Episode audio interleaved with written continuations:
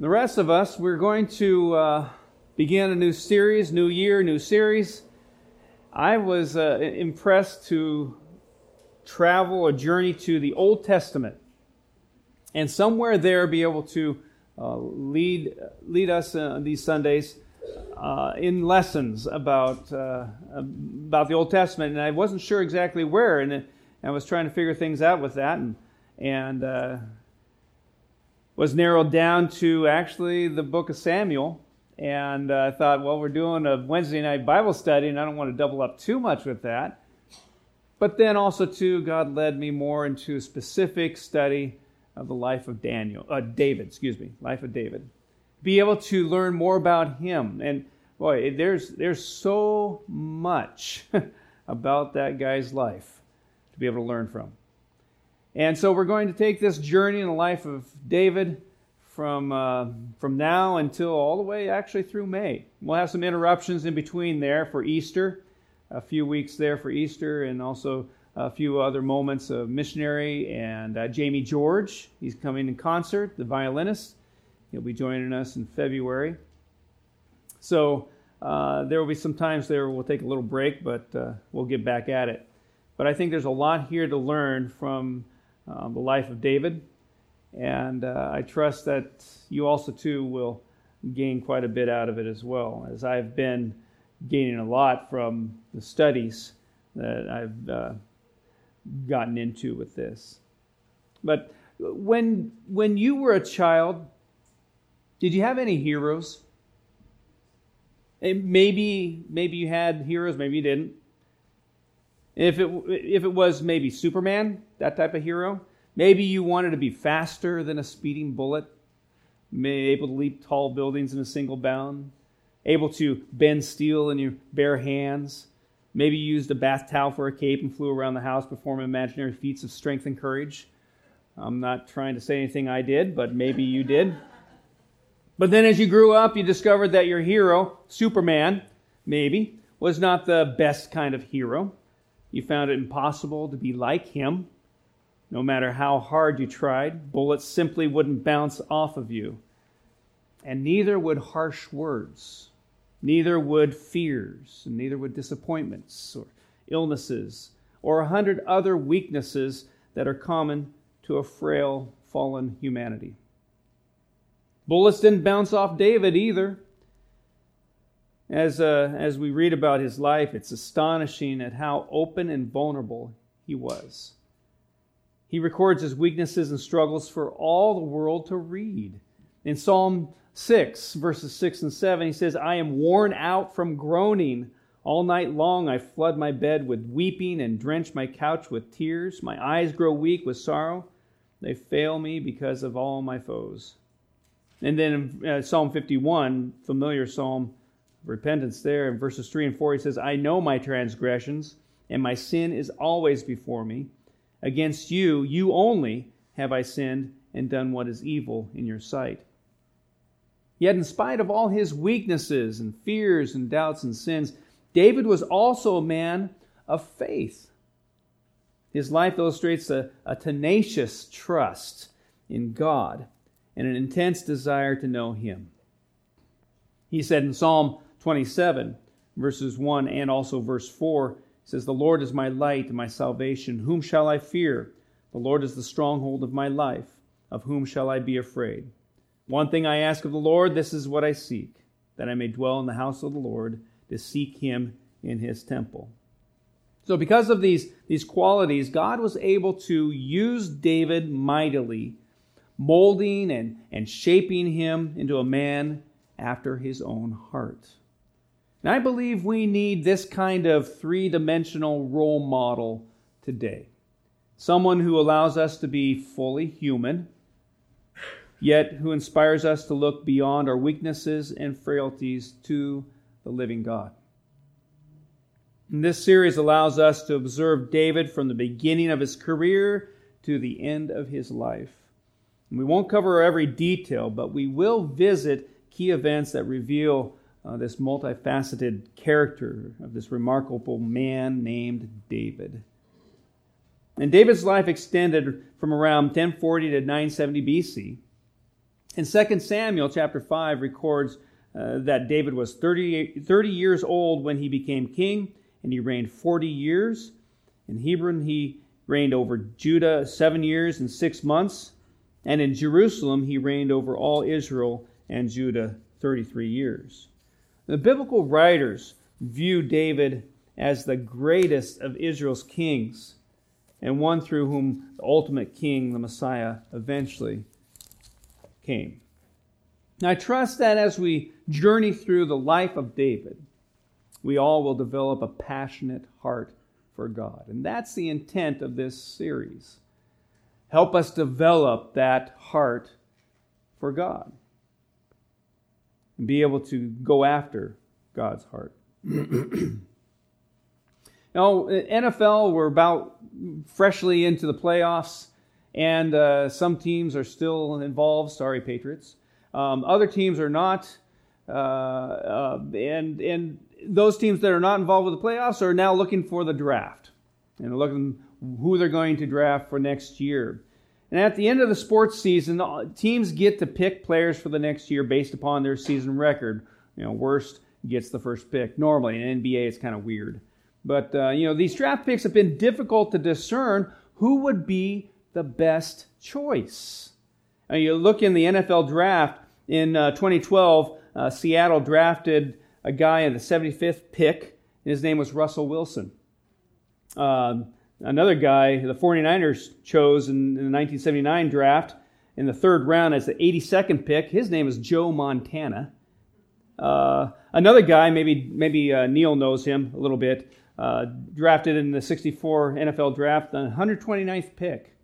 His name was Roger Staubach, QB for, uh, for the Cowboys. All these people. And then the most incredible one in 2000 NFL draft, at the 199th pick, was a guy named Tom Brady. so all these other teams passed over him, thinking, no, no, no, no, we don't need him. We, we got other people here. In the NBA, it's, it's no better either. You look at the the draft picks that went on there. In 96, Kobe Bryant was uh, picked by uh, the Charlotte Hornets in the 13th pick and then traded to the Lakers during draft day. Those players, uh, it's just, uh, if you're a sports guy, you, you understand those things. If you look at the Portland Trailblazers, they had a difficulty in trying to figure out who was the best draft pick, and you know about these things. Uh, but did you know that in 1976, the ABA was dispersed, and all the players then from that group were made available for the NBA. And then, uh, so there was a, a, a, draft pick that went on among the teams. And Portland was able to uh, draft a, a player called Moses Malone, a power forward that turned out to be incredible uh, later on. He was uh, traded, though, to Buffalo for a 1978 draft pick, a first round pick. And so the Blazers in 1978 chose to uh, use their first round, uh, first pick, number one pick, for a guy named Mychal Thompson, and evidently um, picked five five choices after that was a guy named Larry Bird. Hmm, missed that one. And then in '83 we were able to get Clyde Drexler, the 14th pick. All these other teams missed out on that as well. And then, of course, you're well aware possibly of the 1984 draft pick where Blazers picked uh, Sam Bowie as second. Their second, their first, you know, number one pick for themselves, but second draft pick in the whole thing. Uh, actually, a little earlier, a little later, right after that, the next pick was Michael Jordan. So they missed out on that a little bit. And most recently, in 2007, a guy named Greg Oden was uh, our first pick in the NBA and uh, we decided to go with him instead of Kevin Durant. we could have had him. Anyway, all these things to say that it's difficult to really discern who you have before you by the outward appearances, what's going on. And that's where we usually make our, our decisions and our judgments is, is looking at someone first and going, hmm, how do they size up? What goes on here? How have they been doing? How does this work? And so as we go through this series, we're going to realize some things about that as well too. Um, David really wasn't a person that you would look at and say, "There's the king that will take care of Israel and he will lead the nation. It will be wonderful." But the, a, a person's appearance kind of affects our initial opinion of him or her. We, we meet someone and what they look like or how they act or whatever, we get some opinions already. But it takes time to get to know the person. And thank the Lord we were able to spend some time with some people, be able to get to know people, get to know them not just from the outside, but get to know them who they are on the inside as well. Well, let me give you a little background on this to, to, kind of give us a running start into uh, this study in the life of, of David. Uh, years earlier, the people of God no longer wanted to be ruled by judges. Instead, they, they wanted a king so that they could be like the other nations around them. And God granted them their requests. And Israel's first king was Saul and was the ideal candidate. He was tall, he was handsome, and he was impressive. And unfortunately, he was also foolish and disobedient. And as the Israel's second king is chosen, the Lord rejects worldly standards of leadership and he selects David, a man after his own heart. And as we look at this in chapters, uh, uh, and we're in 1 Samuel, by the way, if you haven't turned there yet, but in chapters 13 through 15, before the chapter 16 that we're going to be spending time in, we see why Saul was rejected as the king. In chapter 13, we see that there were three things, one for each of those chapters. We see what Saul had done to kind of put the nails in his coffin as a king. The first one was impatience. The time had come now for Israel to gather at Gilgal, and Samuel and Saul had agreed months before. And and, no, and, and, then Saul took the credit for his own son's victory at Gibeah and, and, in order to impress the people and get them to follow him. There's a little pride going on there as well, too.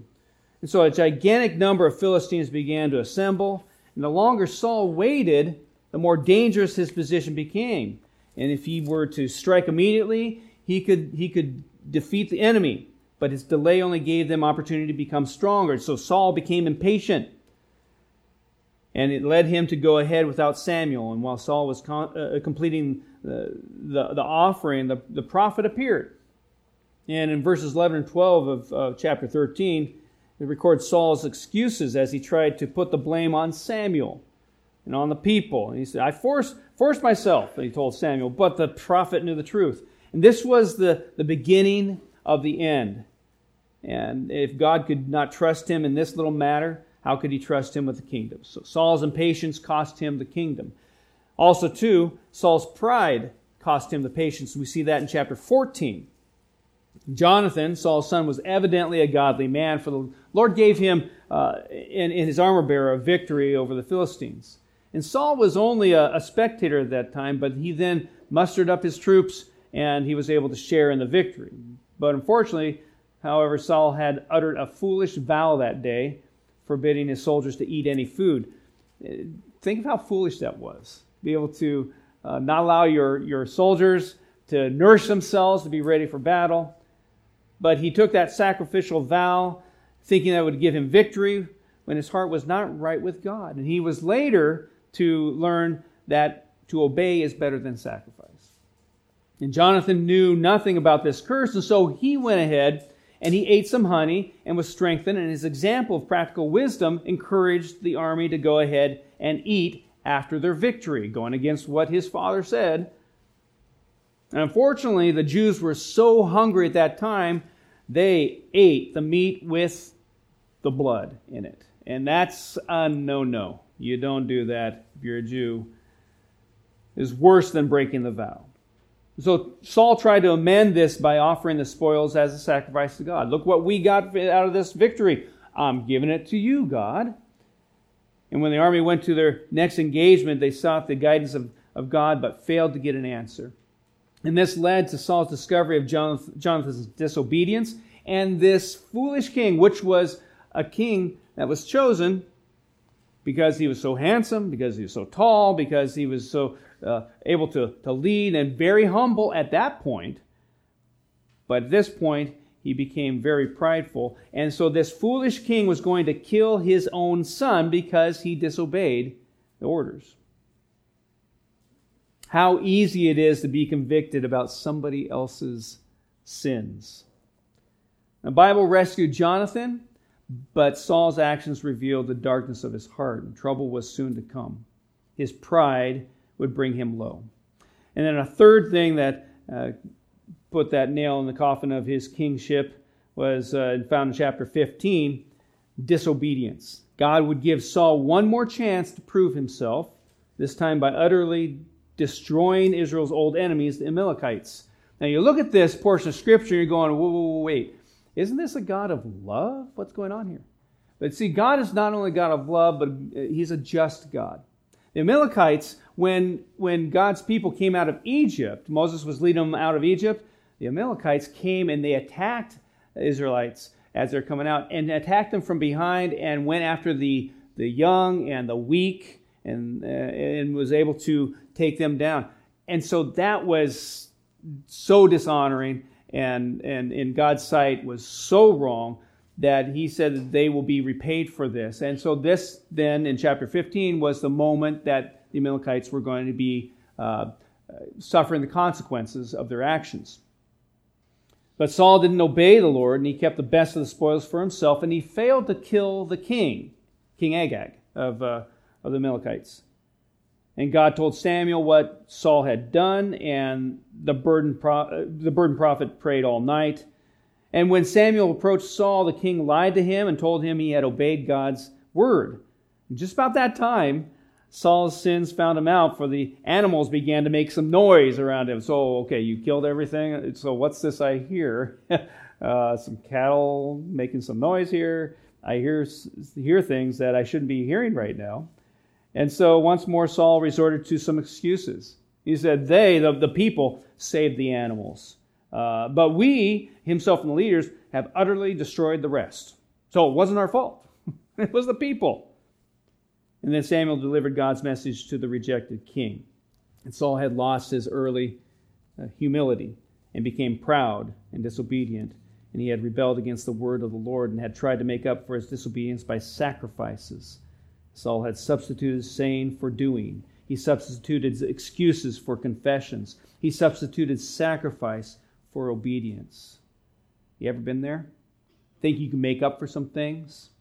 Thinking that you could probably uh, say more than actually do what you're supposed to be doing. Maybe that you would um, make excuses for your actions instead of confessing the sin that is there. Maybe you think you could do more for God, make more sacrifices for Him instead of obeying. and he was too quick to criticize and blame others, and, and, and so was unwilling to face and judge his own sins. So when Samuel was about to leave Saul, the king confessed his sins. You know, don't go, don't go. Okay, I'm sorry. I'm sorry. But his confessions didn't impress the prophet. They, were, they weren't really true confessions. True confessions involves more than just saying, I have sinned. It means repentance and true sorrow for sin, which Saul didn't show. And Samuel turned away, Saul held, held onto his robe and ripped it. And Samuel took this as a prophecy that the kingdom would be torn from Saul and given to another, David. And um, verse 30 of uh, chapter 15 reveals that, that Saul was more concerned about what the people thought than what God thought. And he wanted a good reputation. If he didn't have a good standing with, with Samuel, oh, then something wasn't right with Saul. What was going on there? He didn't, he didn't, he wanted the good reputation, but he didn't want true character. And so Samuel worshiped with Saul, and then And after worshiping, then, then Samuel killed the king, Agag. That was supposed to happen. And, uh, but this was the last time that Samuel walked with Saul. He was never to see him again. Saul had lost his best friend. He had lost the Lord's blessing. He had lost the kingdom. And from now on, he would be on a dark, winding road that would end with him becoming a castaway and be, being slain by one of the very Amalekites he had refused to destroy. So, having that background and bringing us right up into chapter 16. And we'll see how far we can get here today, and I won't go um, beyond what we need to go, but uh, try to get in what we have here. But let's look at this life of David, a man after God's own heart. Now, Saul is a, is a picture of the carnal life, so David is a picture of the spiritual life, of, of the believer who walks by faith in the Lord. And it's true that David sinned. We, we are very well of that, well aware of that. Uh, but unlike Saul, David confessed his sins and sought to restore his fellowship with God. He didn't excuse it. He didn't cover it up. Well, he tried to cover it up, but he didn't excuse it. He was able to come before God and say, You're right. I have sinned. Now, picture a king sitting upon his throne, ruling over a nation and people he had governed for years, but unknown to him, some distance away, a young boy is about to be secretly anointed to replace him. A young boy who was to become the future king of the nation. And not only is a secret anointing taking place, but this young boy would soon be serving in the royal court at the very feet of the king. And the king would be totally unaware that the young boy was, was the future anointed king. It's very interesting setup that's going on here.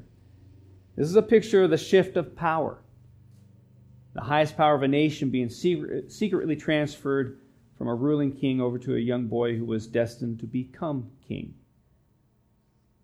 This is the story unfolded in this, this, this chapter here of God's Word. And because of disobedience, King Saul was destined to be removed as king of Israel by the hand of God's judgment. But the work of God among the Israelites was to go on, was to continue on.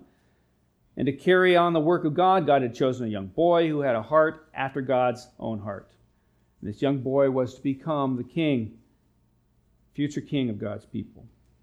And from the day of David's secret anointing, we're going to see here in this chapter, to the end of Saul's life, David would be, would be a threat to Saul's claim to be uh, uh, to the throne. And Saul would seek to kill David time and time again, as we'll see here in these, these Sundays to come. And this is played out in all these remaining chapters of, of this book. So here we have in verse 1, 1 through 5 of uh, chapter 16, 1 Samuel, we have the mission of Sam, Samuel to anoint a new king. He is to conquer grief and sorrow at this point. If you look at these first five verses with me, we see this. It says, The Lord said to Samuel, How long will you mourn for Saul, since I have rejected him as king over Israel? Fill your horn with oil and be on your way. I'm sending you to Jesse of Bethlehem. I have chosen one of his sons to be king. But Samuel said, How can I go? Saul will hear about it and kill me. The Lord said, Take a heifer with you and say, I have come to sacrifice to the Lord. Invite Jesse to the sacrifice, and I will show you what to do. You are to anoint for me the one I indicate. Samuel did what the Lord said. When he arrived at Bethlehem, the elders of the town trembled, and when they met him, they asked, Do you come in peace? And Samuel replied, Yes, in peace. I have come to sacrifice to the Lord. Consecrate yourselves and come to the sacrifice with me. Then he consecrated Jesse and his sons and invited them to the sacrifice as well. So remember, the Lord had rejected Saul and promised to raise up another king, a man after God's own heart, and who was better than Saul. And this was a specific reference to David, and now it was time to anoint him as king. Now Saul was still king and would continue ruling for many more years, but here the Lord commissioned Samuel to secretly anoint a young boy who was to be the future king of the nation. From this point on, the the story focuses upon the jealousy of Saul toward David and his many attempts to kill the future king of Israel. So in this verse, this first verse, we see here uh, that the Lord rebukes Samuel in his mourning. He's he's just he's sitting around not doing much at all as far as he doesn't want to do anything. Have you been there before? had a day where you're just going, I don't want to do anything. I don't want to get out of bed. I don't want to look at anyone. I don't want to open my eyes. I just want to lay here. Or you were at home, I don't want to leave home. I just want to stay here. It's warm, comfortable. I, I don't feel like going anywhere. And it's probably because of situations that have happened in your life that caused you to get into, I guess you would call a funk or depression or whatever it might be. You don't feel like doing things. You don't feel like going, taking the next step. This is where Samuel was living. He had grieved over his rejection of Saul far too long.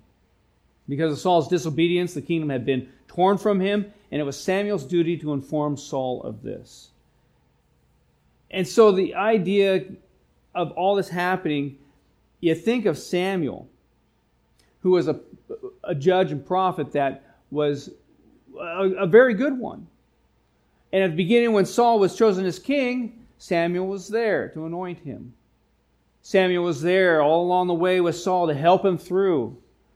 Learn the ropes, what needs to be done. You're the first king. No one's ever done this before. So let's take you through and show. So I'm sure Samuel was there all along the way. Good friend of Saul, great relationship, and things started going south. And Saul got to too much power, I guess. But like we saw here, becoming prideful and disobedient to God, all these things. And so Samuel was mourning not only just the, the, the friendship maybe that he had with Saul, but he's also mourning the fact that Israel was without, uh, going to be without a king. What was going to happen to his people? People, another nation going to come in and, and ravage them because there's no one to lead them? But it was time for Samuel to snap out of his mourning over Saul. And I'm sure Satan wanted him probably to stay there. Satan wanted him to stay in bed, under the covers, not able to, to get out, and not to take that next step. I'm sure he wanted Samuel stuck there, unable to move with the Lord. But there are times when God tells us to simply move on, to get going take that next step. This is what God told Moses at the shores of the Red Sea. He said, Why do you cry to me? Tell the children of Israel to go forward, move. It was time for Samuel to go forward as well. When Israel lost the battle to, to Ai because of sin in the camp, Joshua mourned with his face to the earth. And, and, and the Lord came to Joshua and said, Stand up. What are you doing down on your face? Israel has sinned. They have violated my covenant, which I commanded them to keep. They have taken some of the, the devoted things. They have stolen. They have lied. They have put them with their own possessions. That is why the Israelites cannot stand against their enemies. They turn their backs and run because, because they have been made liable to destruction. I will not be with you anymore unless you destroy whatever among you is devoted to destruction. So go, consecrate the people. Tell them, consecrate yourselves in preparation for tomorrow. For this is what the Lord, the God of Israel, says There are devoted things among you, Israel. You cannot stand against your enemies until you, you remove them. So God gave Joshua uh, a task move forward, quit sitting around. You're the leader. You need to move forward with this and take care of some things here. Many times we may be down and not really feel like doing anything. But there comes a time when the Lord says, Get up and go. And we need to obey. We need to take at least that next step and trust God for the provision of that. We need to be like Daniel, even though he was sick for days from the visions that he uh, that God had given him. He arose and went about the king's business. And then also, God tells Samuel to fill your horn with oil and go. Now, oil here is a metaphor for the Holy Spirit. Uh, before we get up and go, the Lord wants us filled. The Lord Jesus himself was filled with the Spirit as well. Uh, and, and, and we also, too, need to realize that we won't be able to do much of anything at all worthwhile if we are not filled with the Spirit and moving forward in that way. And then uh, in, in verse 2, beginning of verse 2, you see that Samuel kind of gives a little protest of this. He feared that if he went to Bethlehem, Saul would kill him. And that just indicates the, the darkness of Saul's heart, that Samuel would be killed. But when God leads, there is no reason to fear. If you're heading to a fearful situation, anxious situation, and God is leading you that direction, then you need to rest in what God's going to provide in that situation. He will provide for you. And the Lord gave a solution then, we see this in verses 2 and 3. He was to go for the purpose of offering a sacrifice to prevent Saul from being suspicious. So, traveling to Bethlehem to offer sacrifice would prevent the arousal of suspicion. And as a, a, Levitical judge, it was the common practice of Samuel to travel from place to place for the purpose of holding court, to deal with legal matters, and to offer sacrifice to atone for un, unsolved murder cases. And so when, when Saul was chosen in the eyes of the Hebrews, he looked like a king, the outward appearance, but he lacked faith and character and everything he needed to be a successful king. And Saul was beautiful in the beginning, but in the end, all his ugliness came out. And so Saul was, Samuel feared his, for his life. Saul was going to put him to death. He feared for his life. But the Lord had a solution with this be able to go and sacrifice. And so uh, he also told him to invite Jesse and his sons to the sacrifice as well. And so the Lord instructed Samuel to do those things, and, uh, and then to anoint the son indicated by God in verse 3. David's first anointing symbolized God's recognition and also to ordination as well. And there's uh, two other anointings that happen later on as well. There's to establish David as king publicly for the benefit of Judah. But then when Samuel gets into the town of Bethlehem, it's very I kind of giggle about this. He gets there and the officials are going, "Wait a second. What's he doing here?" It's kind of like if you were sitting somewhere among a work situation and your boss comes in and sits down. You're going, "What's he doing here? He's not supposed to be here. He's supposed to be somewhere else doing things." I remember on the first couple of years here at Happy Valley, I um, came in on, um, well, on the youth group downstairs, and uh, I just thought I'd come on in, sit down, just to experience some of the youth ministry that's going on. I was a youth pastor, just freshly out of being a youth pastor, and thought this would be fun to see what's going on, and maybe I could have some fun with them as well. But all I got were, were looks at me like, What are you doing here? You're the pastor. Is there something wrong? Do you need to talk to us? I was like, No, I'm just here to have fun with you guys too. It was interesting. And the same thing here with Samuel as he comes into Bethlehem. They feared Samuel because he'd come to do some judging, possibly. And why would he come to do some judging? Was there something wrong going on here? So when Samuel arrived in Bethlehem, they, the officials feared that he'd come to hold court and execute some judgment. And uh, they, they were apparently unaware of any criminal action that required his presence. But Samuel was there. What's going on? But he had a heifer with him. He had a sacrifice he brought along with him. And so that appeased their worries a little bit there. Now, I'm sure those they, the elders heard of Samuel's execution of King Agag, and so they're thinking, okay, he can take care of things. He can take care of business. Is there business that needs to be taken care of here? Should we be concerned? But Samuel assured them he had come to offer sacrifice. So Samuel charged them to consecrate themselves, and uh, and did that, and um, it, it, as they did that, they were preparing themselves for what was to come. And so also too, Jesse's sons came as well, and there was a secret anointing that David was given. And he was being empowered by God's Spirit. In verses 6 through 13, we see this going on. And let me read those to you. Verses 6 through 13, it says, uh, When they arrived, Samuel saw Eliab, Eliab and thought, Surely the Lord's anointed stands here before the Lord. But the Lord said to Samuel, Do not consider his appearance or his height, for I have rejected him. The Lord does not look at the things man looks at. Man looks at the outward appearance, but the Lord looks at the heart. Then Jesse called Abinadab and had him pass in front of Samuel. But Samuel said, The Lord was eh, the Lord has not chosen this one either. Jesse then had Shammah pass by. But Samuel said, Nor has the Lord chosen this one. Jesse had seven of his sons pass before Samuel, but Samuel said to him, The Lord has not chosen these. So he asked Jesse, Are these all the sons you have? There's still the youngest, Jesse answered, but he is tending the sheep.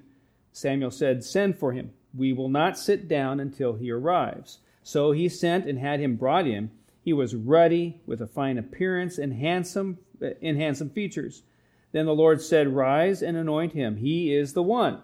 So Samuel took the horn of oil and anointed, uh, anointed him in the presence of his brothers. And from that day on, the Spirit of the Lord came upon David in power. Samuel then went to Ramah.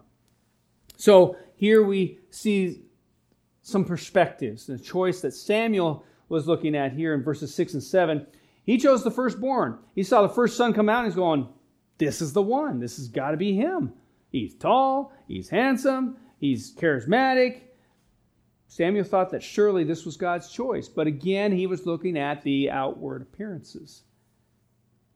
And he was rebuked by God, and God didn't choose this one to be king. Samuel made that mistake of evalu- evaluating the men by their physical gifts. And uh, again, God was trying to help him see this is not it. That's why you have all the sons coming through. God wasn't just going to say, go get David, he's the one. He wanted Samuel to learn something here as well. You don't look at the outward appearance and make that judgment call. Get to know the person totally. And so, basic qualifications of God for service was not physical appearance, but the heart. You know, the old, the old adage don't judge a book by its cover. Don't do that. Get to know the book a little bit more, get to know the person a little bit more. Spend time with them. Man usually looks at the outward things, but the Lord looks at the heart of a person. The Lord judges the person by his heart and his heart alone. Jesus said this, and he said in John chapter 7, verse 24, do not judge according to appearance, but judge with righteous judgment. And from the heart flow the issues of life. Keep your heart with all diligence, for out of it spring the issues of life. Proverbs chapter 4, verse 23 tells us. But all these things lead us to the fact that we need to make sure that when we are with others around us, we need to make sure we don't, we don't cast our opinions all because of what we see before us. We need to make sure we get to know people a little bit more. Get to walk around in their shoes a little bit more. The Lord does not see as man sees, for man looks at the outward appearance, but the Lord looks at the heart. You know, Luke writes in his gospel, chapter 16, verses 14 and 15. He says, The Pharisees who loved money heard all this and were sneering at Jesus. He said to them, You are the ones who justify yourselves in the eyes of others, but God knows your hearts. What people value highly is detestable in God's sight. We need to be careful. We always hear the phrase, trust your heart, trust your heart. You know, uh, that's where all life is, of course, but, but the heart is deceitful who can know it? As Proverbs tells us. And we need to be careful that we don't just go with our instincts in some things. We need to make sure that, that we don't look at the outward appearance and go, hmm, don't think it's going to work. When you're with others and trying to make friends, give it time. Figure it out. Get to know the people. And then you have the choice of the father Jesse. He brought each of his seven sons before Samuel, and each of them were rejected until they got to finally David. And that's where the choice of the Lord came in, verses 11 and 12. It was the youngest son, son who was considered by his father not even to be eligible or qualified to be the future king. He's just out tending the sheep. It, it doesn't matter. He's too young. It, it wouldn't work. But God was saying, no, no, no. He's the one. So, David, the youngest, been left tending the sheep. And as the baby of the family, David had a very, very little status, but he was faithful to his father and to the Lord. He was doing what he needed to be doing. Matthew 25, verse 21, uh, illustrates David's life. It said David began as a servant and became a ruler. He was faithful with a few sheep and then inherited a whole nation. Well done, good and faithful servant. You were faithful over a few things. I will make you ruler over many things. Enter into the joy of your Lord. So, as we are as well developing that heart for God, we need to be faithful with those few things that God has given us, doing the job that God needs us to do, as David was doing as well, not worrying about the things around us. He was tending his sheep, and God found him. And Samuel immediately sent for David then and brought him in. The Lord identified David as his choice to be king. And as soon as David walked into Samuel's presence, the Lord said, This is the one. But keep in mind why he was God's choice. Not because of his striking physical features. He was a little runt. He wasn't that huge. But because of his heart. He was a young boy with a heart after God's own heart. And his heart was to make him a better man than Saul. Only God knows the heart. Only God knows what's going on in a person's heart. We cannot judge that, but we can discern by the things we see, and be careful when you do that because you might not be discerning correctly. It's a difficult task sometimes. And then there was the secret anointing of David in verse 13, in the presence of his brothers. And he's equipped and powered by the Spirit of the Lord while he was being anointed, the, the, the Spirit of the Lord came upon him, and, uh, and it remained upon him from that day forward. God's Spirit never left David. Now remember that as we go through the other chapters coming through here, especially when we get to Bathsheba. The Spirit of God never left him. But the Spirit of God also empowers us as well. The greatest gift in the entire world is the gift of God's Spirit. The Comforter, guiding us, directing us. When we approach God through Christ, God places His own Spirit in us and the very core of our being, and we become indwelt by God's Spirit. It's God's Spirit who convicts and saves and gives us assurance of salvation. He guides us, He teaches us, He protects us, and He provides the necessities of life for us. He meet, meeting all our needs. What more could a person ask? It is the Spirit of God who empowers us to conquer all the trials and temptations of life, which enables us to live a victorious and triumphant life day by day. So, what was this heart how did this man, David, this young boy David, have this heart for God? What does it mean to be a man after his own heart? Let me share with you, real briefly, some three, four things of what this looks like. A man after God's heart honors the Lord. A man after God's heart honors the Lord. Saul was more concerned with his will than God's will. David was a man after God's heart in the way that he knew God's will was most important. Even when David didn't do God's will, he still knew God's will was more important than his own. All sin is a, is a sin is a sin and contempt of God, but David sinned more out of weakness and Saul more out of a contempt for God, disobedience there. Man after God's heart honors the Lord. A man after God's heart enthrones God as king. For Saul, Saul was king, for David, the Lord God was king. Both David and Saul would have thought sacrifice important before the battle, but David thought it was important because it pleased and honored God. Saul thought it was important because it might help him win a battle. For Saul, God would help him achieve his goals. For David, God himself was the goal. So Samuel enthroned God as king in his life. Thirdly, a man after God's heart has a soft, repentant heart as well. When Saul was confronted with his sin, he offered excuses.